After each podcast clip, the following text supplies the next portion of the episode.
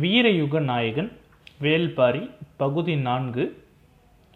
பரணமைக்க காலையிலிருந்தே இடம் தேடிக் கொண்டிருந்தான் எவ்வி. அவனுக்கு முருகன் வள்ளியோடு வருவான் என்பதில் எந்த சந்தேகமும் இல்லை. நேற்றே முருகன் அழைத்த இடத்திற்கு வள்ளி தன் தோழிகளுக்கு தெரியாமல் சென்றிருக்கிறாள். ஒரு முறை முருகன் பின்னாடி சென்றால் பிறகு காலம் முழுவதும் சென்று கொண்டே இருக்க வேண்டியதுதான் என்பதற்கு சிறந்த உதாரணமே நான் தான் என்று நினைத்து கொள்வான் எவ்வி. இன்று வள்ளியுடன் தான் முருகன் வருவான். ஆனால் மீண்டும் அதே மரத்தை பார்க்க ஏன் அழைத்து போனான் என்பது விளங்கவில்லை என யோசித்தபடியே பரன் அமைக்க ஏதுவான இடம் தேடிக் கொண்டிருந்தான். பச்சை மலையின் யானை பள்ளத்தின் தென் திசையில் இருந்த முகட்டில் ஒரு வேங்கை மரம் தனித்து நின்று கொண்டிருந்தது. இப்படி ஒரு இடத்தில் தனித்த வேங்கை மரத்தை யாரும் பார்த்திருக்க மாட்டார்கள். எவ்வி அதன் மீறி ஏறி அதன் உச்சியை அடைந்தான். மேற்கொப்பில் நின்று நான்கு புறமும் பார்த்தான். மொத்த மலையும் அந்த வேங்கை மரத்துக்கு கீழ்ப்பணிந்து இருந்தது. காற்று எல்லா திசைகளும் இருந்து சுழன்று வந்தது. தனது வேகத்திற்கு ஏற்ப வேங்கை மரத்தினை விரல்களால் கோதி இசை கூட்டி சென்றது காற்று. இன்று முருகனும் வள்ளியும் தலை நாள் இரவு. குறிஞ்சி நிலத்தின் பேரழகே இந்த நாளுக்காக வடிவமைக்கப்பட்டதுதான். கைக்கு எட்டும் தூரத்தில் வெள்ளிகள் பூத்தி கிடக்க கால்களுக்கடியில் காது மிதக்க காமம் பெருத்து காதல் தழைக்க இதுவே ஏற்ற இடம் என்று எண்ணியபடி கீழ் இறங்கினான். அன்று பகல் முழுவதும் காட்டில் ஒவ்வொரு திசைக்கும் ஓடினான். செவ்வருவி பக்கத்தில் விளைந்த சந்தன மரம் ஒன்று இருப்பது அவனுக்கு தெரியும். நண்பகல் கடந்தபோது சந்தன மரத்தை கிளைகளோடு வேங்கை மரம் அடிவாரம் வந்தடைந்தான். வரும்பொழுதே சிலா கொடியும் அறுத்து வந்திருந்தான். வேங்க மரத்தின் உச்சியில் நார்க்கிளைகளுக்கு நடுவில் சந்தன மரக்கட்டைகளை குறுக்கே அடுக்கி சிலா கொடிகளால் இறுக கட்டினான். கொடிகளிலேயே மிக உறுதியான கொடி சிலா கொடி. இவ்வளவு உயரத்தில் பறனை உலைய விடாமல் இறுக்க பிடித்திருக்கும் ஆற்றல் அதற்குத்தான் உண்டு. அதன் இன்னொரு இன்னொரு சிறந்த குணம் கொடியை அறுத்த மூன்று நாட்கள் வரை அதன் சாறு கசிந்து வெளியே வந்தபடியே இருக்கும். அதிலிருந்து வரும் நறுமணத்திற்கு ஈடே கிடையாது. சந்தன மர வாசத்தில் சிலா கொடியின் நறுமணத்தோடு வேங்கை மர உச்சியில் திரும்பும் திசையெல்லாம் பச்சை மல காற்றை அள்ளி அணைத்து எம் குறிஞ்சி தலைவனும் தலைவியும் நடக்கும் ஆதி கூத்து எம் குலத்தை பெருக்கி காதலை தழைக்கச் செய்யும். பெருமிதத்தோடு வேலையை முடித்த எவ்வி திணைப்புலம் காக்கும் இடத்திற்கு வந்தபொழுது மாலை மயங்கி சுரு கருக்கத் தொடங்கியது. அவன் எதிர்பார்த்தது போலவே வள்ளியோடு முருகன் வந்தான். காதலிக்கத் தொடங்கியதும் கைகூடும் ஒரு அழகு இருக்கிறதே. மனிதர்களை கண்டு மலர்களும் மயங்கும் காலம் அதுதான். முருகன் கேட்கும் முன்னரே மேல் திசை நோக்கி கையை காட்டினான் எவ்வி. தலையை உயர்த்தி மேலே பார்த்தான் முருகன். நிலவிலேயே பரணமைத்து விட்டானா? என்பது போல் இருந்தது அவனது பார்வை. நான் அதை நோக்கியபடி அமைந்திருத்தேன். அங்கு போவது உன் வேலை என பதிலளிப்பது போல் இருந்தது எவ்வியின் பார்வை. முருகனும் வள்ளியும் பின்தொடர தீப்பந்தம் ஏந்தியபடி முன் நடந்தான் எவ்வி. தனக்கு பின்னால் இருள்களுக்குள் தான் எவ்வளவு விளையாட்டு சின்ன சின்ன சிரிப்புகளுக்கும் என்ன அர்த்தம்? இது பதிலா கேள்வியா? இவ்வளவு மெதுவாக பேச முடியுமா? பின்தொடரும் ஓசை கேட்காமலே இருக்கிறதே. அவன் வள்ளியை அழைத்து வருகிறானா அல்லது சுமந்து வருகிறானா? திரும்பி பார்த்தால் அவர்களின் நெருக்கம் குலைந்துவிடும். வேண்டாம் என்று யோசித்தபடியே வேங்கை மர அடிவாரம் வந்தான் எவ்வி. பந்தம் ஒளி அந்த இடம் படரும் பொழுதுதான் தெரிந்தது. முருகனும் வள்ளியும் ஏற்கனவே அங்கு வந்து அமர்ந்து இருந்தது. எவ்வி அதிர்ந்து போனான். என்னை பின்தொடர்ந்து வருகிறீர்கள் என்றல்லப்பா நினைத்தேன். மனிதனால் காதலை அழைத்து வர முடியாது. காதல்தான் மனிதரை அழைத்து வரும். எவ்வியிடம் பேச வார்த்தைகளே இல்லை. வணங்கி விடைபெற்றான். அப்பொழுது எவ்வியின் கையில் ஒரு பொருள் கொடுத்தான் முருகன். எம் காதலின் பரிசு என்றாள் வள்ளி. அவர்கள் மர ஏணியில் ஏறி சென்று பரணியில் அமர்ந்தார்கள். எங்கும் சூழ்ந்திருந்த இருள்களுக்குள் இருந்து காற்றின் இசையை சுரந்தது. அசையும் இலைகளுக்கு இடையில் விண்மீன்கள் கண் சுமட்டின. இத்தனை கண்களுக்கும் இடையில் நான் வெட்கம் களைவது எப்படி என்று கேட்டபடி வள்ளி நாணினாள். முருகன் சொன்னான் வெட்கம் கலைகையில் இவற்றை பார்க்க கண்கள் நமக்கு எதற்கு? சுடர் அணைவது போல் பேச்சுக்குரல் மெல்ல அணைந்தது. வேங்கை மரம் தனது கிளைகளை அசைக்கத் தொடங்கியது. சந்தன வாசத்திற்குள் சிலா கொடியின் நறுமணம் இறங்கிய பொழுது காற்று எங்கும் சுகந்தம் பரவி மேலெழுந்தது மரத்தின் கொப்பனற்றில் இருந்த ஆண் பள்ளி குரல் எழுப்பி தனது துணையை அழைத்தது. ஓசை கேட்ட திசையை நோக்கி முருகன் திரும்பி பார்த்தபோது அவன் கண்ணம் தடுத்து வள்ளி சொன்னால் அடுத்தவர் காதல் காண்பது பிழை. முதலில் அதனிடம் சொல் என்றான் முருகன். சிதறி தெரித்த வள்ளியின் சிரிப்புலை காடு எங்கும் அள்ளிக்கொண்டு போனது காற்று. எவ்வி காரமலையின் அடிவாரத்தில் இருக்கும் தனது ஊருக்கு வந்து சேர்த்தான். முருகன் எங்கே? என்று கேட்ட ஒவ்வொருவருக்கும் ஒரு பதிலை சொன்னான். இதுவரை அடையாத ஒரு மகிழ்வை இப்பொழுது அடைந்திருப்பதாகவும் அவனது மனம் துள்ளி குதித்தது. முருகன் தந்த காதல் பரிசினை பார்த்தாள் அது ஒரு பூண்டு போல் இருந்தது. இதை என்ன செய்வது என்று யோசித்தபடி பூண்டை தட்டி பக்கத்தில் நீர் நிறைந்திருக்கும் பைங்குடத்தில் போட்டான். நீருக்குள் இருந்த குமிழ்கள் இடைவிடாது வந்தன. அந்த நீர் படச்சாறு போல் மாறிக்கொண்டிருந்தது. அதை மூங்கில் குடுவையில் ஊற்றி ஒரு மிடிறு குடித்தான். அதன் சுவைக்கு ஈடு சொல்ல வார்த்தைகளே இல்லை. மனிதர்கள் யாரும் இதுவரை இப்படி ஒரு சுவையை அனுபவித்திருக்க மாட்டார்கள். குடத்தில் இருந்த மொத்தத்தையும் குடித்து விட்டான். குடத்தின் கீழ் பூண்டு அப்படியே இருந்தது. மீண்டும் குடம் நிறைய தண்ணீர் ஊற்றினான். நீர் பறச்சாளாக உருமாறியது. மீண்டும் அதை குடிக்க துணிந்தபோது காட்டில் கீழ்ப்புறம் இருந்து ஒரு பெரிய ஓசை கேட்டது. குடத்தை அப்படியே வைத்துவிட்டு ஓடி வந்து பார்த்தான்.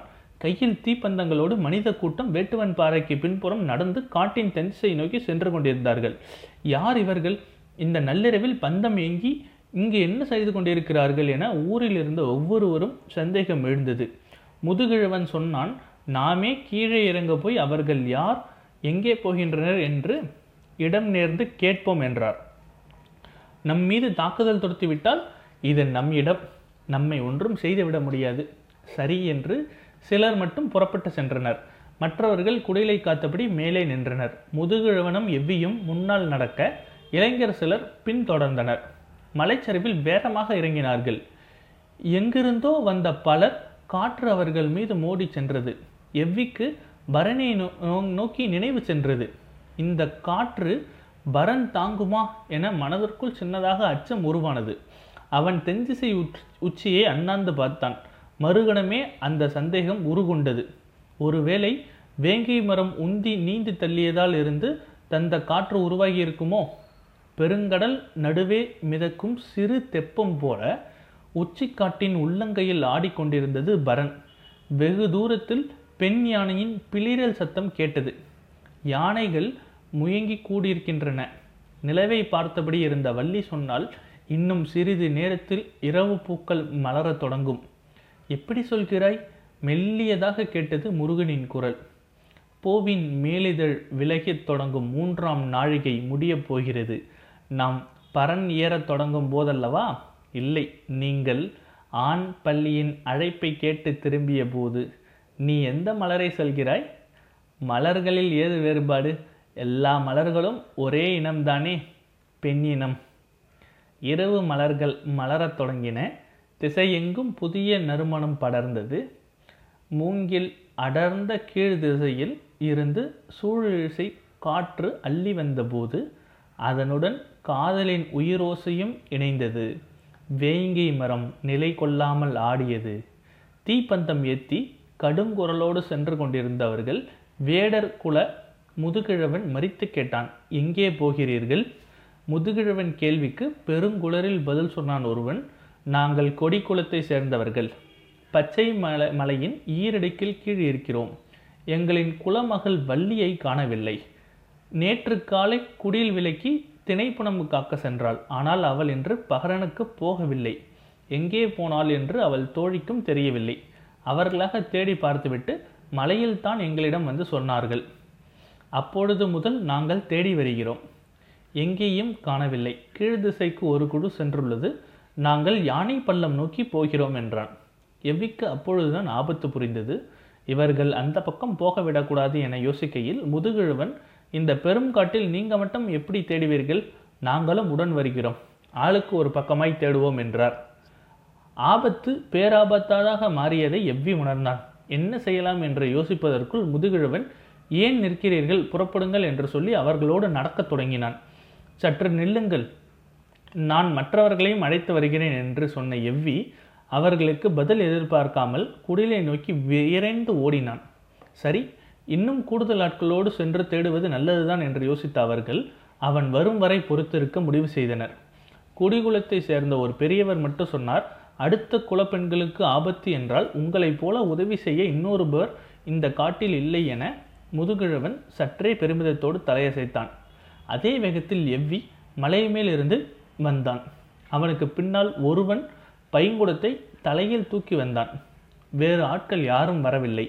என்ன? இவன் யாரையும் அழைக்காமல் பானையோடு ஒருவன் மட்டும் அழைத்து வருகிறான் என யோசிக்கையில் மற்றவர்கள் எல்லாம் ஆயுதங்களோடு வருகிறார்கள். அவர்கள் வருவதற்குள் நீங்கள் இந்த பழச்சாற்றை அறிந்து இளைப்பாருங்கள் என்று சொல்லி மூங்கில் குவளையில் ஆளுக்கு ஒரு குவளையாக அந்த பூண்டு சாற்றினை கொடுத்தான். அந்த பழச்சாற்றின் சுவை தந்த எல்லையற்ற மயக்கத்தாலும் இதற்கு நிகர் இந்த உலகில் எதுவும் இல்லை என ஆளுக்கு அதை புகழத் தொடங்கினர். பானை முழுவதும் தீர்ந்துவிட்டது அதற்குள் இன்னொருவன் தலையில் பானையோடு வந்து சேர்ந்தான். பூண்டை எடுத்து அந்த பானையில் போட்டான் எவ்வி. அடுத்த சுற்றுக்கு எல்லாரும் குடித்தனர். முதுகுழவன் மட்டும் புலம்பினான். நிலமகள் குலமகள் என என்னென்னமோ சொன்னார்கள். இப்பொழுது பழச்சாற்றை குடிக்க முந்தி கொண்டிருக்கிறார்கள் என சொல்லிக்கொண்டே மூன்றாம் குல குவலையை அருந்தியவன் மயங்கி சாய்ந்தான். எல்லாரும் விடாமல் குடித்து அதிமதுர சுவையில் முழுகினர். அவர்கள் குடிக்கும் பொழுது சிந்திய துளிகள் இந்த புற்கள் எங்கும் சிதறின. அதன் வாசனை காற்றில் எங்கும் பரவியது. நுகர்வு சக்தி அதிகம் கொண்டிருந்த பாம்புகள் காடுகள் முழுவதும் இருந்து பெருவேகம் கொண்டு இங்கு வந்தன. பாம்புகள் எண்ணிக்கை கணக்கில் அடங்காமல் இருந்தது. ஒவ்வொரு புல்லுக்கும் ஒரு பாம்பு வந்து சேர்ந்தது. புற்களில் இருந்த பழச்சாற்று துளியை அவற்றை ஒவ்வொன்றும் நாவால் நக்கின. புல்லின் ஓரம் இருந்த சுனைகள் ஈக்கள் அவற்றின் நாக்கினை இரு கூறுகளாக அறுத்தன. அதனால் பழச்சாற்றின் சுவை அவற்றை இடுவதாக இல்லை. மீண்டும் நக்கின. அடிதொண்டை வரை நாக்கு இரு கூறுகளாக பிரிந்தது. எல்லா பாம்புகளுக்கும் நாக்குகள் இரு கூறுகளாயின. அன்றிலிருந்து இந்த புற்களுக்கு நாக்கறுத்தான் புல்லாயின. கதை சொல்லியபடியே நீலன் முன்னோக்கி நடந்து கொண்டிருந்தான். பின்தொடர்ந்து வந்து கொண்டிருந்த கபிலருக்கு கண் கட்டுவது போல் இருந்தது. எங்கும் இருள் அடர்ந்தது. நீலன் இருள்களுக்குள் கொஞ்சம் கொஞ்சமாக மறைந்தான். கபிலருக்கு மீண்டும் நினைவு திரும்பிய போது மறுநாள் பிற்பகலாகியிருந்தது நடந்த களைப்பை மீறி பசி அவரை எழுப்பியது. சாணத்தால் முழுகப்பட்டுள்ள ஒரு குடிலிலிருந்து மரப்படுக்கையில் மேல் அவர் படுக்க வைக்கப்பட்டிருந்தார். கண் இழித்து எழுந்தவருக்கு தான் இங்கு இருக்கிறோம் என்பது குழப்பமாகவே இருந்தது. இது எந்த இடம்? இங்கே எப்படி நான் வந்தேன்? என்ற கேள்விகளுக்கு எழுந்தபடி இருந்தன. அவரது வலது காலில் பச்சிலை கொண்டு கட்டு போடப்பட்டிருந்தது. வீட்டு திண்ணையில் ஓ- ஓரம் சிறுவர்கள் விளையாடு கொண்டிருந்தனர். சிறுவரை ஒன்றை கோலால் அடித்தபடி குறுக்கே நடுக்குமாக ஓடிக்கொண்டிருந்தனர் நேற்று தள்ளாடியபடி தடுமாறி வந்தது இவர்தானா? என்று ஒரு சிறுவரன் க கபிலரை பார்த்து கேட்டுவிட்டு ஓடினான். அப்பொழுது தள்ளாடி வந்தேன் என யோசிக்கையில் சற்று குழப்பமாகவே இருந்தது. கபிலர் எழுந்துவிட்ட தகவல் கிடைத்ததும் நீலன் அந்த இடம் வந்து சேர்ந்தான். இது என்ன ஊர்? நான் எங்கே இருக்கிறேன்? நீங்கள் வரவேண்டிய இடத்திற்கு தான் வந்திருக்கிறீர்கள். ஆனால் வந்தது தெரியாமல் வந்தீர்கள்.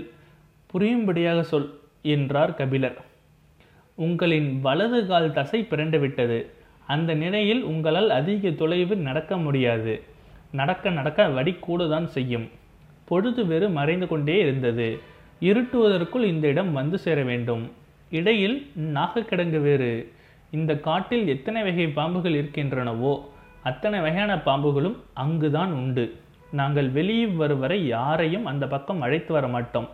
ஆட்டை சுற்றி தான் அழைத்து வருவோம். ஆனால் உங்களுக்கு அடிபட்டதால் ஆட்டை சுற்றி வர முடியாது என தெரிந்தது. சரி நாகக்கிடங்கு வழியாகவே வேகமாக அழைத்து செல்லலாம் என்றால் நீங்கள் பனைமரத்தை கடற்பதற்குள் உட்கார்ந்து விட்டீர்கள். எனவே எனக்கு வேறு வழி தெரியவில்லை. உங்களுக்கு தனைமயக்கை மூகல் மூலிகையை கொடுத்தேன். அது என்ன மூலிகை? நான் கேள்விப்பட்டதே இல்லையே என்றார் கபிலர். அது உங்களின் நினைவை மயக்கும். அதனால் நீங்கள் வழியை மறப்பீர்கள். அதே நேரத்தில் உங்களின் இயக்கத்தை நிறுத்தாது. அதனால்தான் உங்களின் தோலை தாங்கியபடியே என்னால் அழைத்து வர முடிந்தது. நீங்களும் தள்ளாடி தடுமாறி நடந்து வந்தீர்கள். கபிலர் வியப்பில் உறைந்து போனார். என்னை மயக்க வைத்து நடக்க வைத்தாயா? இது எப்படி கைகூடியது கைகூடியதால் தான் நீங்கள் இங்கு வந்தார்கள். வந்தது தெரியாமல் பெண் ஒருத்தி மண் கலையத்தில் கூழ் கொண்டு வந்து கொடுத்தாள். குடியுங்கள். நீங்கள் உணவருந்தி நாளாகிறது என்றான் நீலன். கூழ் முழுவதையும் குடித்த பிறகு தெளிச்சு ஏற்பட்டது. அது என்ன பழச்சாறு? நேற்று ஒன்று சொன்னாயே பெயர் மறந்துவிட்டேன் என்றார் கபிலர்.